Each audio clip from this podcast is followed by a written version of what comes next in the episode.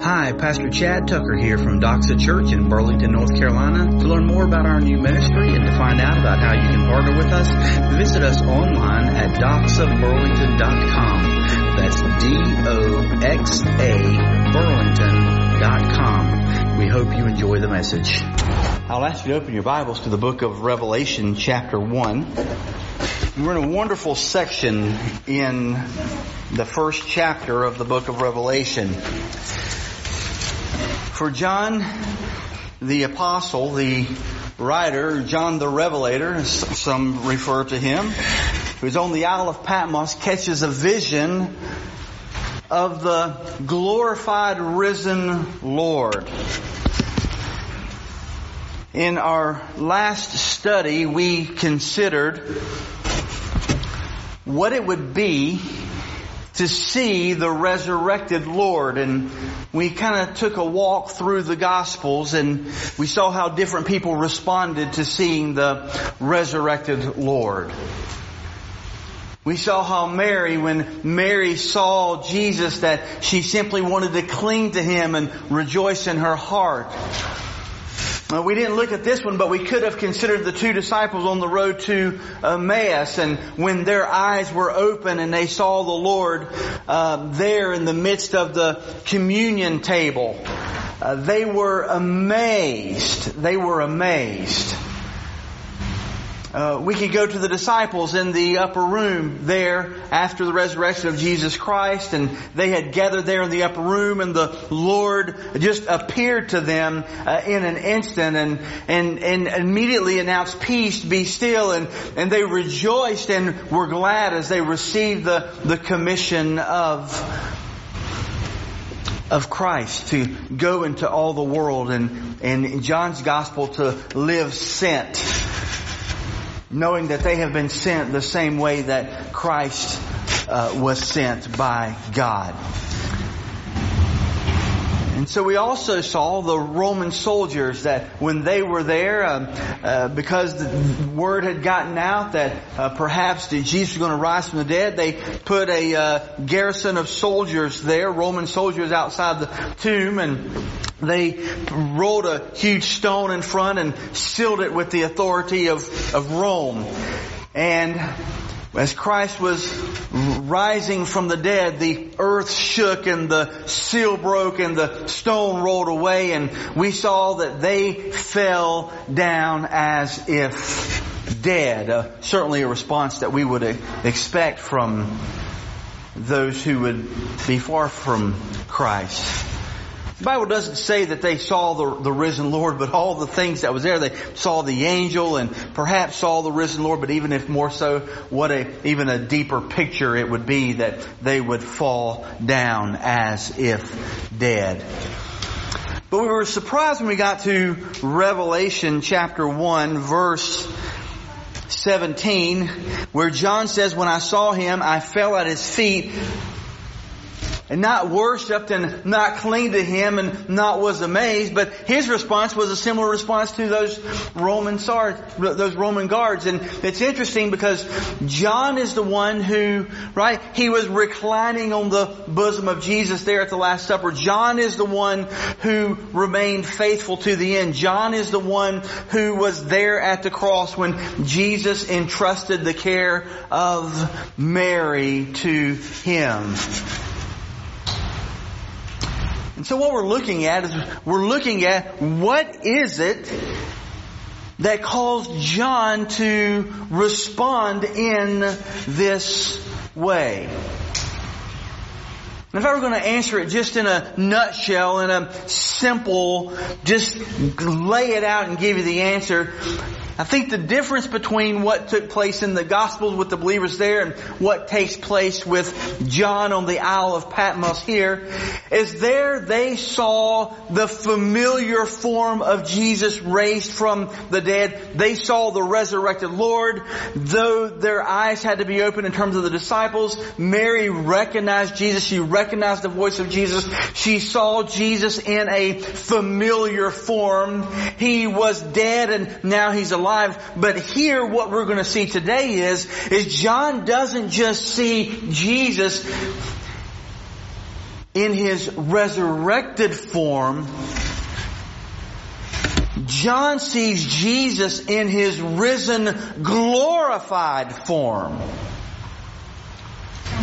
In fact, let me read for you this vision that he saw as we consider this topic today and when I saw him and when I saw him. I want to read for you this vision and you'll certainly see if you, whatever images that you have in your mind about what the Lord Jesus would look like and the, the, the images, by the way, probably every image that you have in your mind of what Jesus looks like physically is wrong and nowhere does, do we really get a description of what Jesus looks like, look, looked like physically.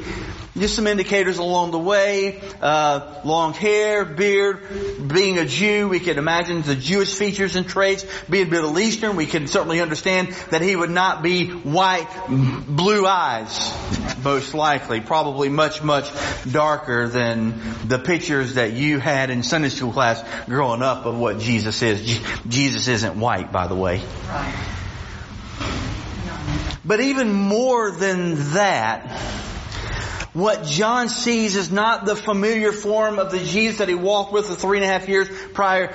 John sees Jesus in his glorified form. And along with this vision with which he sees, there's a lot of symbolism. In fact, there's a lot of symbolism in the book of Revelation as well. Now that in some ways puts you and I somewhat at a disadvantage. And the reason it puts us at a disadvantage is because uh, those of the New Testament and those who would read and understand, they would immediately get the connections, they would get the symbols, they would understand the things that it would mean, and it wouldn't necessarily have to have an explanation. The vast majority of the symbols that we see in the, in what we'll come across in the book of Revelation, the vast majority of them are biblically defined. It's easy to see this is that and this is that and this represents that. But some are certainly assumed and you have to drop down into the biblical world and into their culture in order for us to be able to understand it. I want you to sort of know that up front and I can give you a great example uh, of that. Uh, you know, uh, two weeks ago I had had to go to the emergency room, and when you go to uh, the emergency room, uh, there's a red cross at the top, and what does that red cross signify?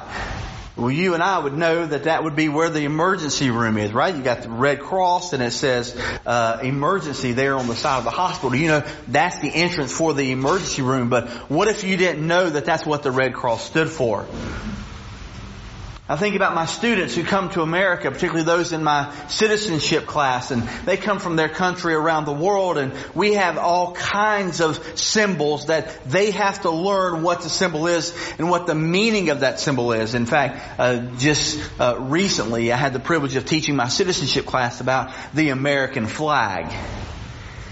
The American flag has how many stripes on it?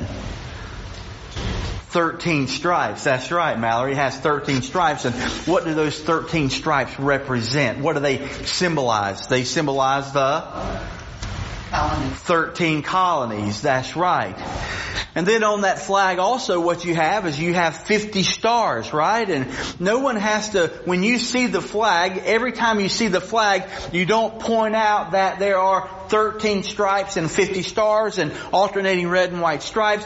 What do the 50 stars represent? The 50 states. So you and I assume and you and I know the symbols that we are familiar with and we don't necessarily need someone um, telling us what all of those symbols mean every time uh, we encounter them.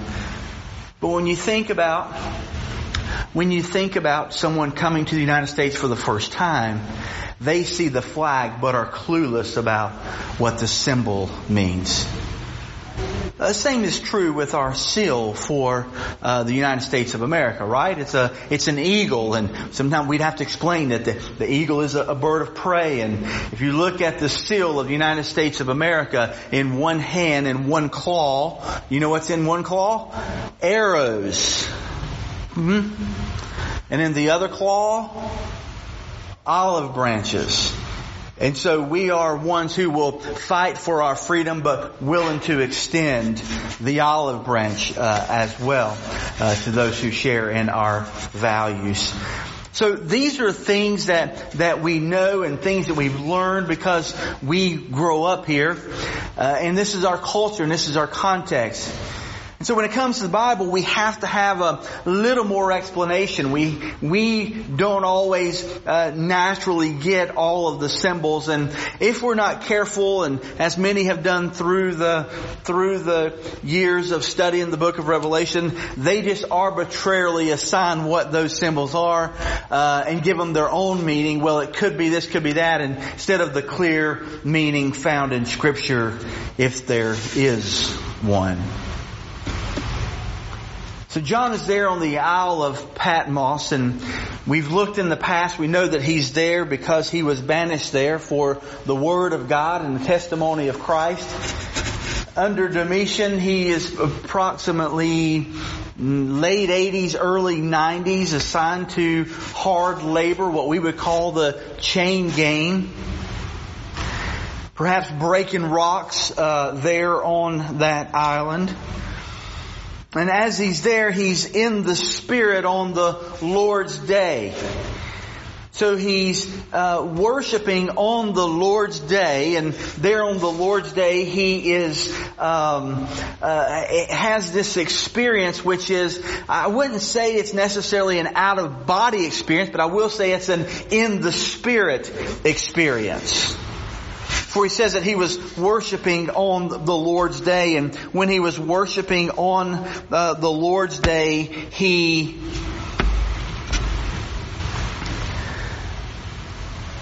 he heard the voice uh, behind him, the voice of the trumpet.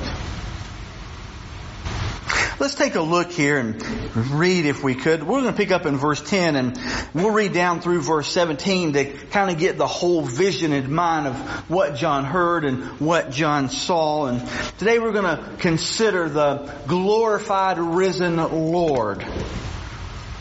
And by virtue of that, and his location within the lampstand, which you're going to see represents the church. We're going to consider today the, the, the ministry that the Lord Jesus has to the local church from the time he rose from the dead, the church was established, through now, and the ministry he will have to the church until his return and the events unfold here in the book of Revelation. Let's pick up in verse 10. John says, I was in the Spirit on the Lord's day and I heard a loud voice behind me like a trumpet saying, write on a scroll what you see and send it to the seven churches, Ephesus, Smyrna, Pergamum, Thyatira, Sardis, Philadelphia, and Laodicea. And then I turned to see whose voice it was that spoke to me. And when I turned, I saw seven golden lampstands, and among the lampstands was one like the Son of Man, dressed in a robe, and with a golden sash wrapped around his chest.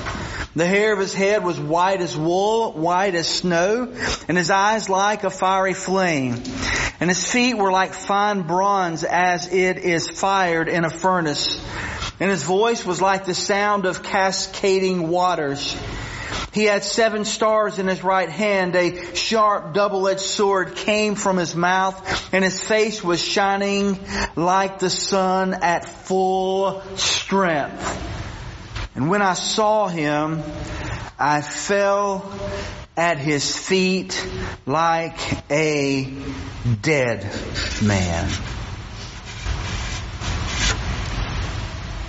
What I want to do is look at this vision that John sees of the glorified Lord and help it to the best of our ability take this heavenly vision that John saw and try to articulate in words that humans can understand and see if we can help it make sense to us today.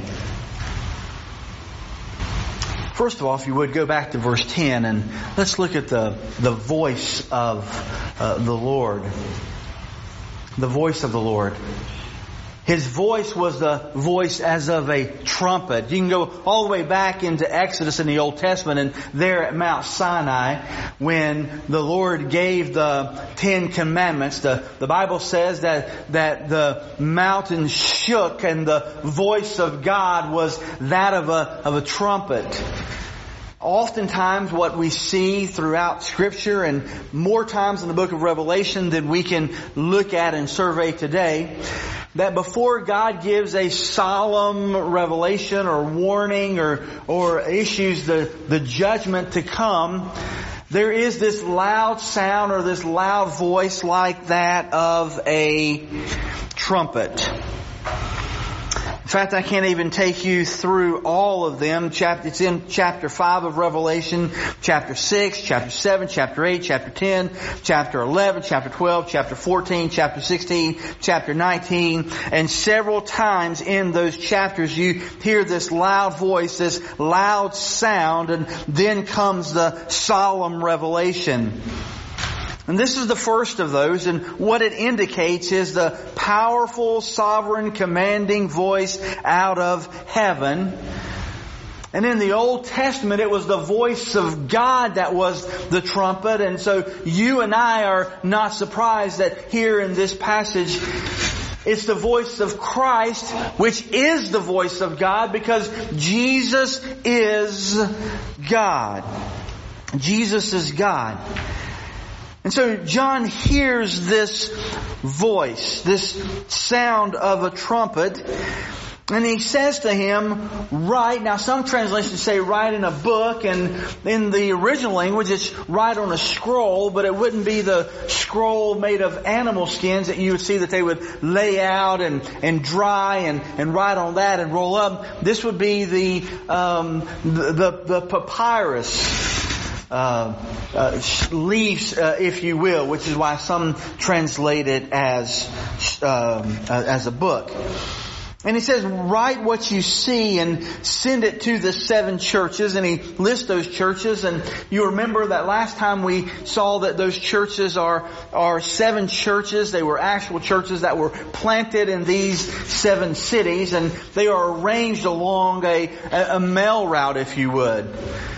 And so they would take them and they would, they could, the mailman would deliver the mail in each of those cities and they're listed in a, really in a semicircular order or pattern there. And we'll learn more about each of those cities as we get to the letters to the seven churches in Revelation chapter 2 and chapter 3.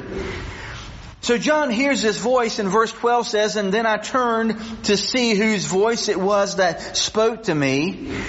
And by the way, if you just say, well, how do you know honestly that that's the Lord Jesus' voice? We find out exactly who it is after the vision is given, but you can just skip ahead to verse 20 if you'd like to. Um, uh, or, or uh, excuse me, um, skip down to verse uh, 17. When I saw him, I fell at his feet like a dead man, and he laid his right hand on me and said, "Do not be afraid. I am the first and last and the living one. I was dead, but look, I'm alive forever and ever." Only Jesus can say that. Only Jesus is the one who was dead, and John certainly knew that. He saw that, he witnessed and observed that, and now he is alive. He's alive. So this is, this is God, and notice what he says. He says, I turned to see whose voice it was who spoke to me. And the first thing he does is, is what we see in this vision is, is he sees that the, there are these lampstands that are there. So we're going to see the location uh, from which the voice came. And then we're going to notice the clothing that this one wear before we get to his physical characteristics. The location, the clothing, John notices and points out, and then the characteristics of the Lord. Notice first of all the, the locations. He says, when I turned, what did he see? I saw seven golden lampstands. Seven golden lampstands. Uh, these lampstands would be um, uh, uh, lampstands that would be common and average, except these are made out of gold. Uh, lampstands obviously would have a place for oil to come in. They would have a wick and they would, they would be a light. Now, you and I can say, well, what in the world are these lampstands? We can try to figure it out and we can come up with all of these things, you know, uh, that Jesus is the light of the world, we're to be the light of the world, and, and potentially all, all of that's true. But if we just look down in verse 20 and we just let Scripture define itself, then what we see is, is that the mystery of the seven stars, uh, you saw and the end of the seven golden lampstand is this. The seven stars are the angels of the seven churches. We'll talk about that. The seven lampstands are the seven churches. So I want you to notice this location that here is the glorified risen Lord and He's in the midst of these lampstands and these lampstands are the churches. Why seven? There were certainly more than seven churches, but as you know from other places in scripture, seven is the number of completion. God chose the number of seven, however you want to attach meaning and significance uh, to that, but seven is certainly the, the number of completion and it would kind of be representative of all the churches. And I think the important thing to notice is that uh, the church is uh, is represented by these lampstands, these golden lampstands. And where is the glorified risen Christ? In the midst of the lampstands. Now why is that so significant? I think it's so significant because from the time that the church was established until now, that is exactly where the Lord Jesus Christ is. Sure, He's seated at the right hand of the Father. From thence He will come again to judge the living and the dead. But He also said in the Great Commission, Lo, I am with you always to the end of the age. He is in the midst of His church. Where the church is gathered, and remember the church is not a building. The church is a people. Where the people of God are gathered, there God is in the midst. Where the people of God are gathered, you know based on the authority of God's Word that God is there to be a part of that which He is to empower the church. In fact, Paul wrote to the church of Galatia, he says, um, I've been crucified with Christ, no longer I who live, but Christ lives in me. And the life that I now live, I don't live by, I live by faith in the Son of God who died for me. Jesus said, I will never leave you. I will never forsake you. He is there in the midst of the lampstands. He is there in the midst of, of all these things.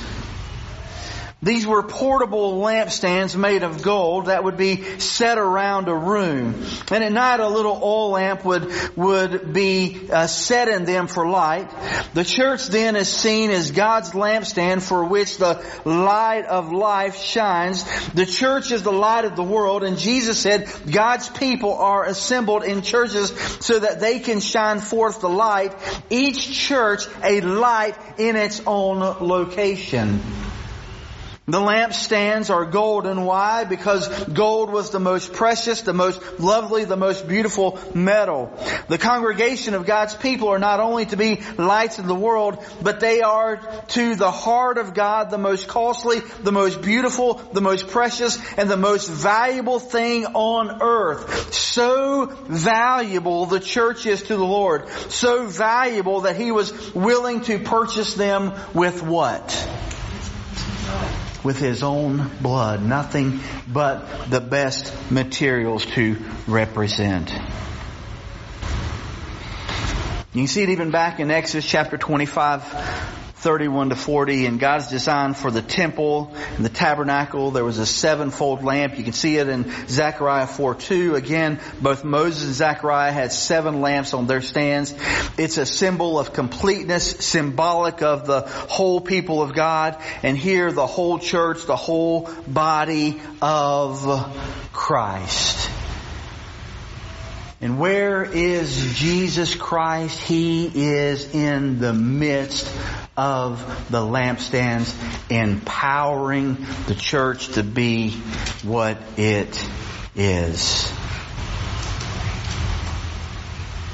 I don't ever want you to forget that. Matthew 18 says, where two or three are gathered in my name, there I am in the midst. But may I remind you that the context of that is the church coming together, not just for worship and celebration and reading and studying of God's Word, but Matthew 18 is in the context of even dealing with sin in the church and dealing with church discipline. And so anything that relates to God's people coming together, both to worship and to purify and to discipline the believers in the church, God, the Lord Jesus specifically specifically is there in the midst. And by the way, is that not what Jesus says when he says, apart from me, you can do what? Nothing.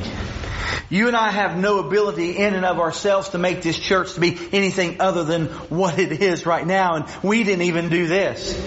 If this church is going to be established and firmly planted, and if this church is going to go, it's not going to be because of our efforts uh, alone.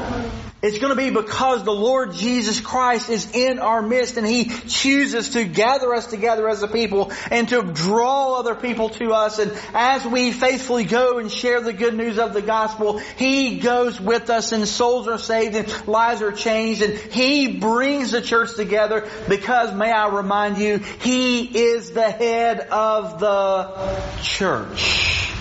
He is the head of the church. And quite frankly, folks, if God doesn't do it, it will not be done. And so there he is in the midst of the lampstands. And John says in verse 13, among the lampstand was one like the Son of Man. Uh, this is a reference back into both the Gospels, uh, the Synoptic Gospel, which refer to Jesus as the Son of Man, but it goes all the way back to Daniel, the book of Daniel as well, where there before God comes in one like a Son of Man. Jesus is not just like the Son of Man, He is the Son of Man. John is using like in kind of a humble state, in a humble fashion. He's not saying that this is not the Son of Man, He's just using using it for comparative purposes. And he says, here's one like the Son of Man. And notice this also, beloved, that he is dressed in a robe. Dressed in a robe. So we see first of all that Christ is in the midst of his lampstands empowering the church and John looks and he sees that he's dressed in a robe and what kind of robe uh, is it? It's an interesting word there. It's found many times in the in, in the Bible, particularly in the Old Testament, in what's called the Septuagint. Uh, the Septuagint is a hard word uh, to uh, to grasp. Uh, also called the LXX. How they got that's a different story for a different time. But it's called the Septuagint. It's the it's the Greek uh, version of the Old Testament. It's the Old Testament translated into Greek so that the Greek-speaking people could understand the Old Testament language, which was written, of course, in Hebrew and in Aramaic. And so there in the Septuagint, this word is used, and it says that prophets oftentimes wore uh, robes. And so these would be messengers of God. Certainly Jesus would be the, would be a messenger of God. That would be a, a proper use to, to wear a robe when they gave their prophecies. Uh, it says that they wore robes. Um, judges in those days wore robes.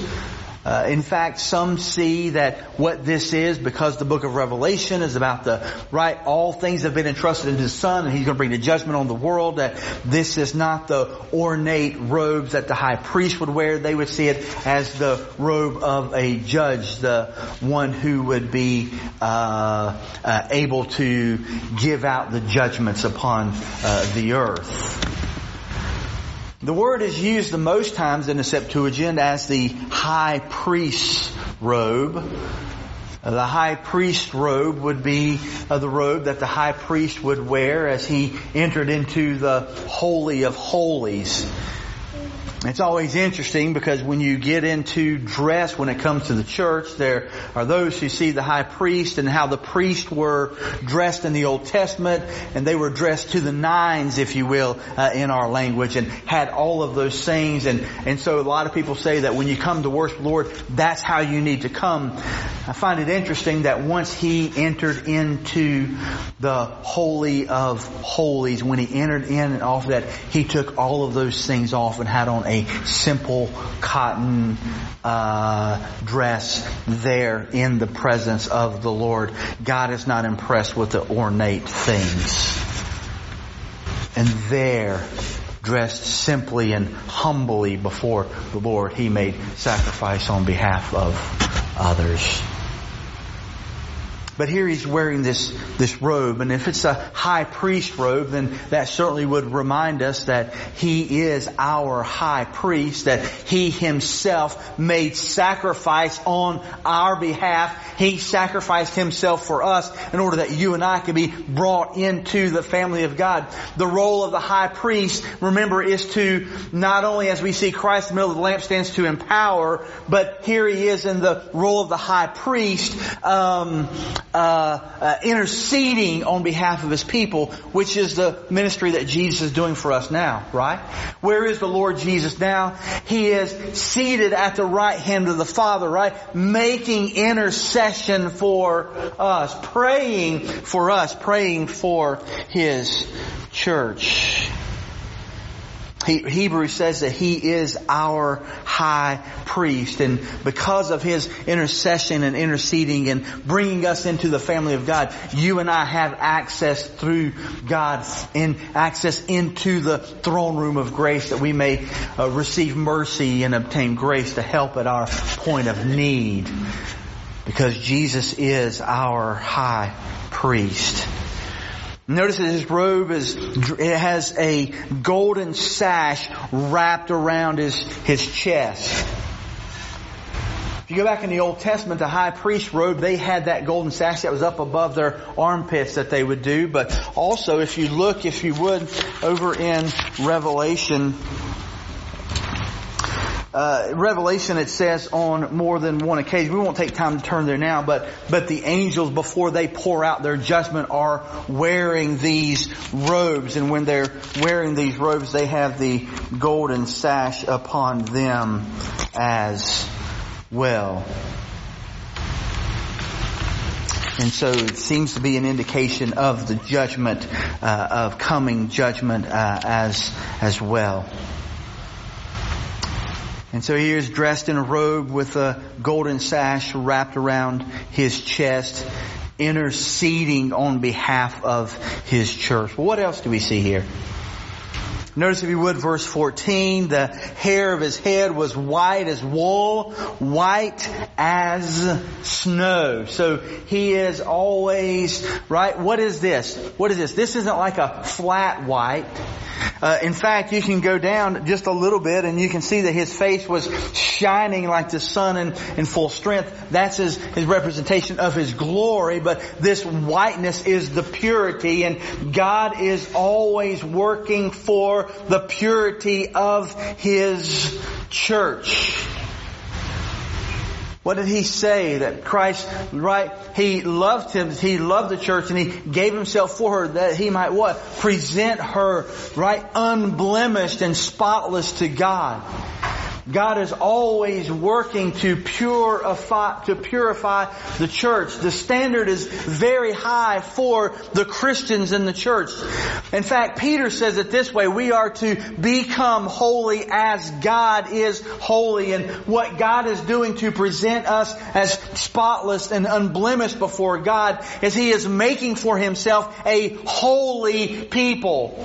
A holy nation, if you will.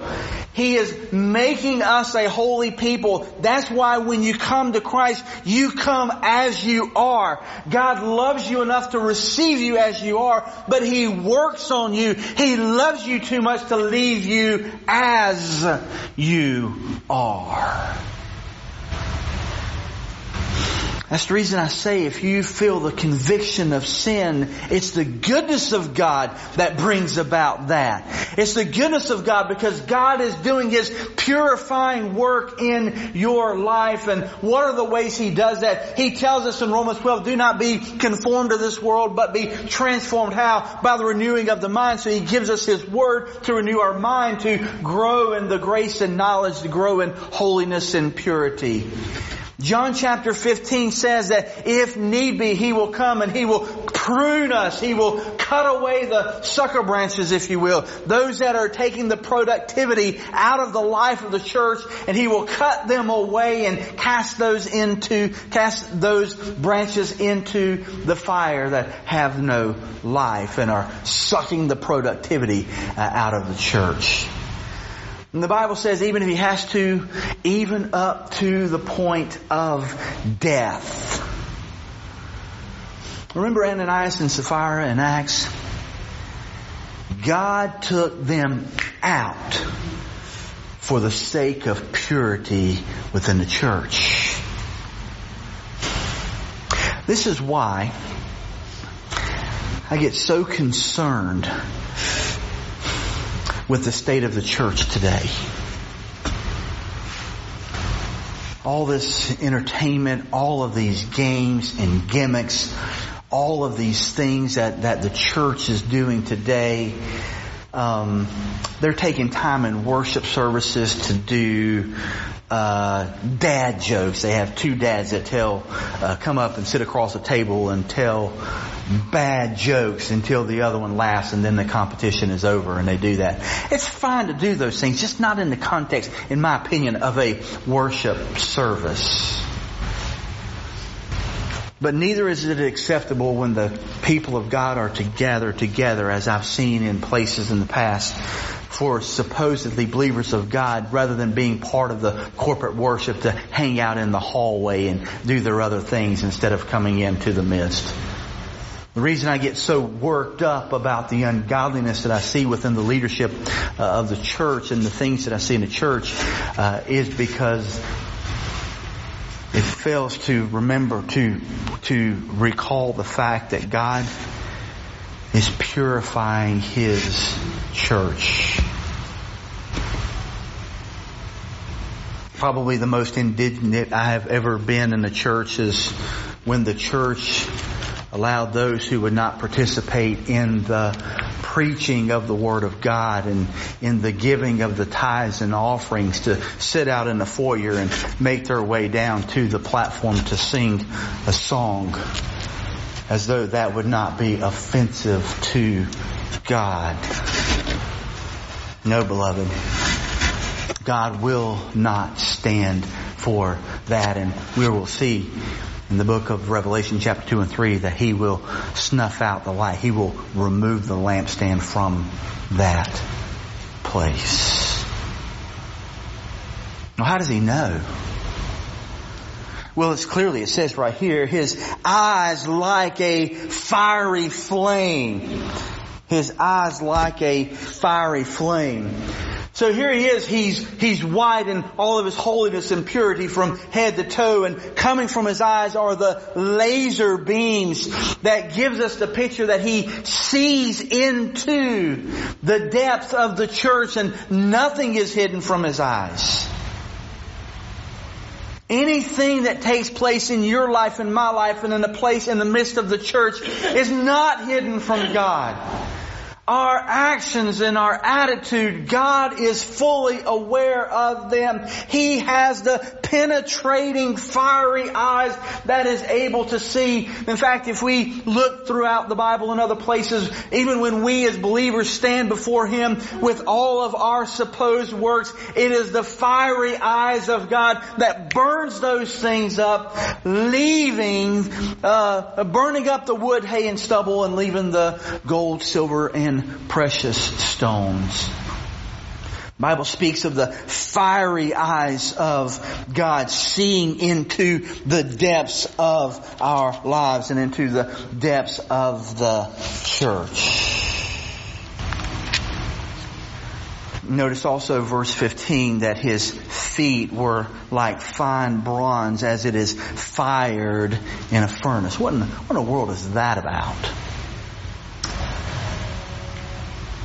Well, when a criminal in biblical days was convicted of a crime and brought before the judge, the judge always set up higher on a throne. And so he would be eh, the throne and the judge would be elevated higher. And so the criminal would be come in and would be brought low and all he would see, well, the first thing he would see as he looked up is, is he would see the, the feet brass or bronze in the Bible is, is always reflective of the judgment. If you go in anytime that you see the sacrifice in the Old Testament, uh, particularly the ones for sin, uh, it's about brass and uh, it's about bronze.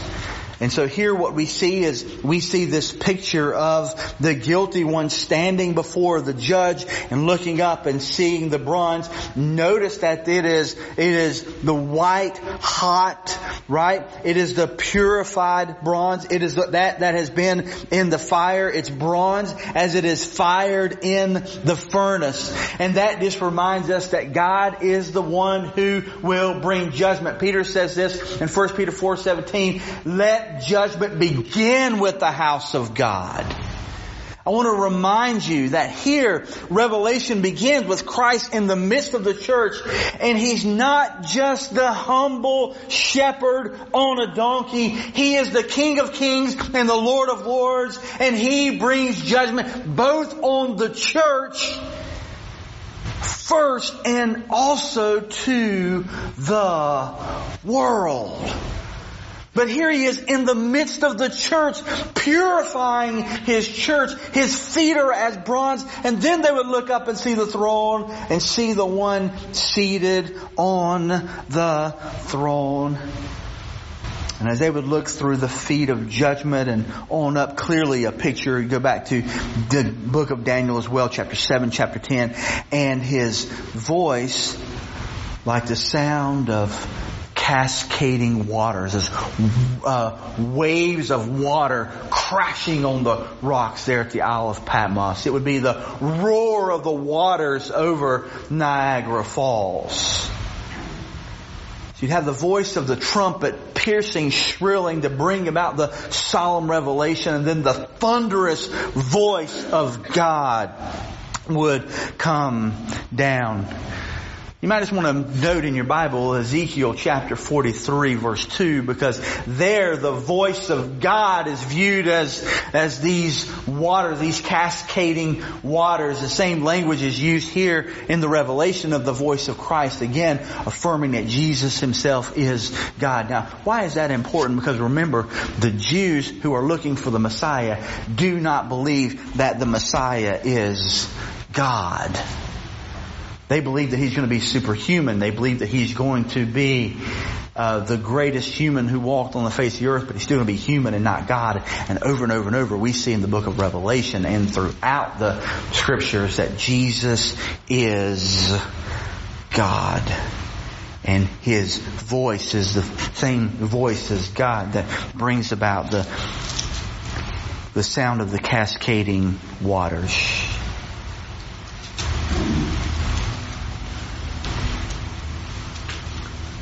And so that's his appearance. John turns.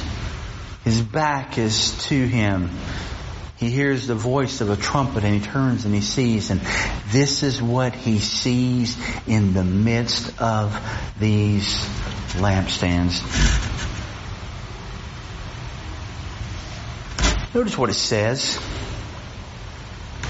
What is he doing in these lampstands? He's doing all these things. He's empowering, he's interceding, he's purifying, right? He's, he's, he's doing all these things. He's purifying the church. Um, notice, notice what it says. Uh, his eyes of uh, cascading waters. Notice verse 16. He had seven stars in his right hand. We'll get to there. A sharp, double-edged sword came from his mouth. sharp double-edged sword came from his mouth. That means that he has the ability to speak authoritative, authoritatively in the church. Hebrews tells us that the Word of God is living and active and sharper than any double-edged sword. So I want you to get this image of Christ, the glorified risen Christ coming out of his mouth is this double-edged sword and you know with that double-edged sword it's able to lay bare the things that it needs to. In fact in Hebrews where it says the Word of God is living and active, um, it, it's almost as if, uh, if you will, uh, this is kind of, uh, this is the best illustration I know. Many years ago Eli was uh, playing at a church, at a church that we were attending and, and he fell and it was one of these square tube chairs that have the plastic caps on there and the plastic cap was gone and when he fell he cut open his lip and it, it, looked like if those of you who are fishing, if you take a fillet knife and a fish and you just real sharp you go across it, it just lays it open and lays it bare. Um, that's the picture, if you will, of what the Word of God does. It just lays it open and lays it bare. It accomplishes the work of God because it is living and active and sharper than a double-edged sword and it is able to lay us open and bare before God as well as build us up into the people that God would have us to be and coming from His mouth is this double-edged sword. But ultimately, as we see, his face was shining like the sun at full strength. What did John see? John saw the risen Lord Jesus in his glorified form. Beloved, think about that with me for just a moment, if you would. This would not be the first time that John would see Jesus in that way. He would get a glimpse of it. Remember Peter, James, and John was able to go up with Jesus on the Mount of Transfiguration and there the flesh was pulled back and the glory of God was revealed. He would see the glory of God on the face of the Lord Jesus Christ and now here in this vision he sees again the risen Lord, the glory glory of God on his face.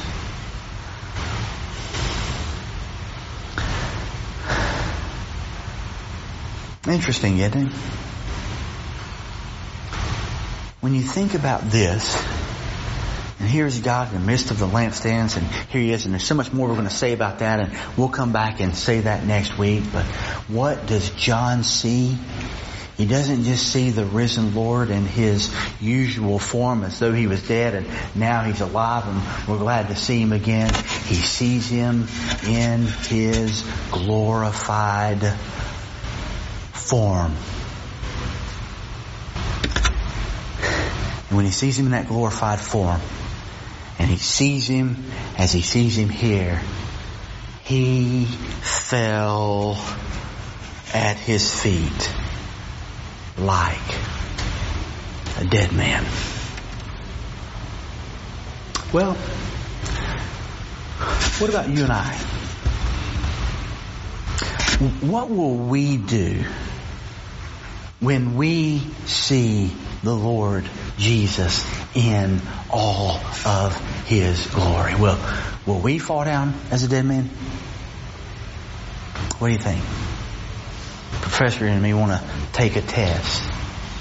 Well, the fact is, the scripture tells us that no, we won't. In fact, if you're in Revelation chapter 1, eh, on my Bible, it's on the same opposite page as the book of Jude. So you shouldn't have to turn to maybe a single page in your Bible, but, but look in Jude. And if you have to say what chapter of Jude, you're in the wrong book because Jude is only one chapter only one chapter, 25 verses. There's so much here in this, uh, and so much that we wouldn't know uh, otherwise. it's, it's amazing the things that Jude tells us that, that we wouldn't know uh, otherwise. Um, in fact, it's the book of Jude that tells us, uh, for example, uh, in verse nine, yet Michael the arch, yet Michael the archangel was disputing with the devil in an argument about Moses' body. He did not dare utter a slanderous condemnation against him, but said, the Lord rebuke you. We would not know that Michael wrestled with the devil over the bones of Moses if Jude hadn't told us. It deals with false teachers in the church and all of those things. But I want to take you down to the conclusion. I want to take you down to the benediction of the book if it, if it is. And Think about this. John fell down as dead, but notice what it says in Jude verse 24. Now to him who is able to protect you from stumbling, look at this, and to make you stand in the presence of his glory without blemish and with great joy, to the only God our Savior through Jesus Christ our Lord, be glory, majesty, power, and authority before all time, now and forever. Amen. In other words, He is able to make us stand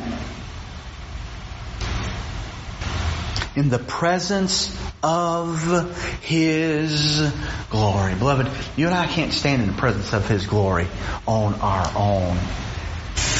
We have to have a personal relationship with Jesus Christ in order to be able to do so. We've mentioned this many times. I'll just draw your attention to it because now I think that you will see it in a little different light. But you may just want to put in your notes 2 Corinthians chapter 4. Verse 4, no wonder we see the work of the devil in their case, the little g God of this age has blinded the minds of the unbelievers to keep them from seeing the light of the gospel of the glory of Christ. What does, what does Satan do? He limits the capacity, he blinds the eyes so they can't see the glory of God at work in the midst of the church. And how does He do that? He brings distractions into our lives. He brings trinkets into our lives. He brings these things in life that detract our attention, that distract us, that draw us away. And in so doing, we think that we are able to multitask or do whatever it is that we want to do and get carried away by these things. But it's a ploy of Satan to blind our eyes from seeing the glory of God on the face of the Lord Jesus Christ. So I'd ask you this question. What right now in your life is hindering you from seeing the glory of Christ, even in our midst. What's gotten your attention? What's distracted you? What's drawn you away? What are you pursuing or chasing after that isn't Christ that's keeping you. It may be good. I'm not saying it's bad things. It may be bad things. It may be sin things. Sin is pleasurable for a season and we chase after that. It may be sin things, but it may be, it may be good things. But beloved, it's not God. And therefore it keeps us from seeing the glory of Christ working and moving and stirring in our midst. I can't answer that for you. Do we see Christ? I've never seen the glory of Christ. I've seen evidence of His glory. Seen evidence of His this. I've never seen a vision like this. One day we will see but until then, the glory of Christ is all around us. And beloved, we don't want to grieve the Spirit of God. We don't want to diminish the glory of God. We don't want anything in our lives that would detract us and draw us away from experiencing the doxa of the glory of God in our midst. And may I simply remind you that Moses went up on Mount Sinai and he was in the presence of the glory of God. and was so changed that when he came down the mountain, his life was different. Even his visible appearance was different. In fact, he had to wear a veil. No, he didn't wear a veil to hide the glory of God. He wore the veil because he didn't want the people to see the glory of God fading from his face. What would happen if you and I would be reminded of these truths of the ministry of the glorified Lord in the midst of His church? I think it would be a profound and awesome response. Not only in our collective church, lives together as a church, but in our individual lives as well. And my prayer for you and my prayer for me today is that we would take time in the presence of God to examine our lives, to see what is distracting us, what is drawing us away, what perhaps is keeping us from seeing the glory of God in the midst of His church. And as we get to Revelation 2 and 3, we see the work of Jesus in His church. What work does He need to do in our midst? Does he need to empower us? Certainly he needs to empower us. Does he need to intercede for us? Certainly he needs to intercede for us. Does he need to purify us? Beloved, yes, he needs to purify us. Yes, we need the Word of God to lay us bare. Yes, we need the fiery eyes of Christ to examine our lives so we do not waste our lives. I don't know about you, but I invite the Lord Jesus to do this work not only in my life, but in the midst of this church. So when we come back next week, we're going to see that in his right hand, in his hand, the power of his authority, are seven angels, angelos, messengers of God, and we're going to see his sovereign control of the church. Let's pray together. Heavenly Father, thank you for this vision of the risen, glorified Lord. Father, thank you. Thank you for reminding us that Jesus is now at work in the midst of His church. He said He would build His church. He said He would never leave us nor forsake us. He is here in the midst of the church doing the empowering, interceding, purifying, refining, work within His church. Father, we are well aware that the church is not a building, but it is a people. So as you do this collectively among us, your people, would you do also individually in our lives as well? For only when you work individually in our lives can we come together corporately and be that which you would have us to be. Father, I pray that distractions would be removed I pray that trinkets and things that flash and glow and draw our attention away in this world would find their rightful place behind the shining glory of Christ. And Father, may we see Him clearly at work in the midst of us, your people, in Doxa Church. Father, I pray that if there is one who has not repented and believed the gospel. That Father, that you would overcome the work of the devil who is blinding their eyes and keeping them in that condition, that state of blindness of the glory of God. And Father, may they see the glory of God through the gospel. And may, Lord, may they repent and believe and receive salvation that only Jesus can provide. Father, it's our desire to lead them in the plan of salvation and the path of discipleship and baptismal obedience and to see disciples mature and multiplied for your glory alone. In Jesus' name I pray. God's people said, Amen.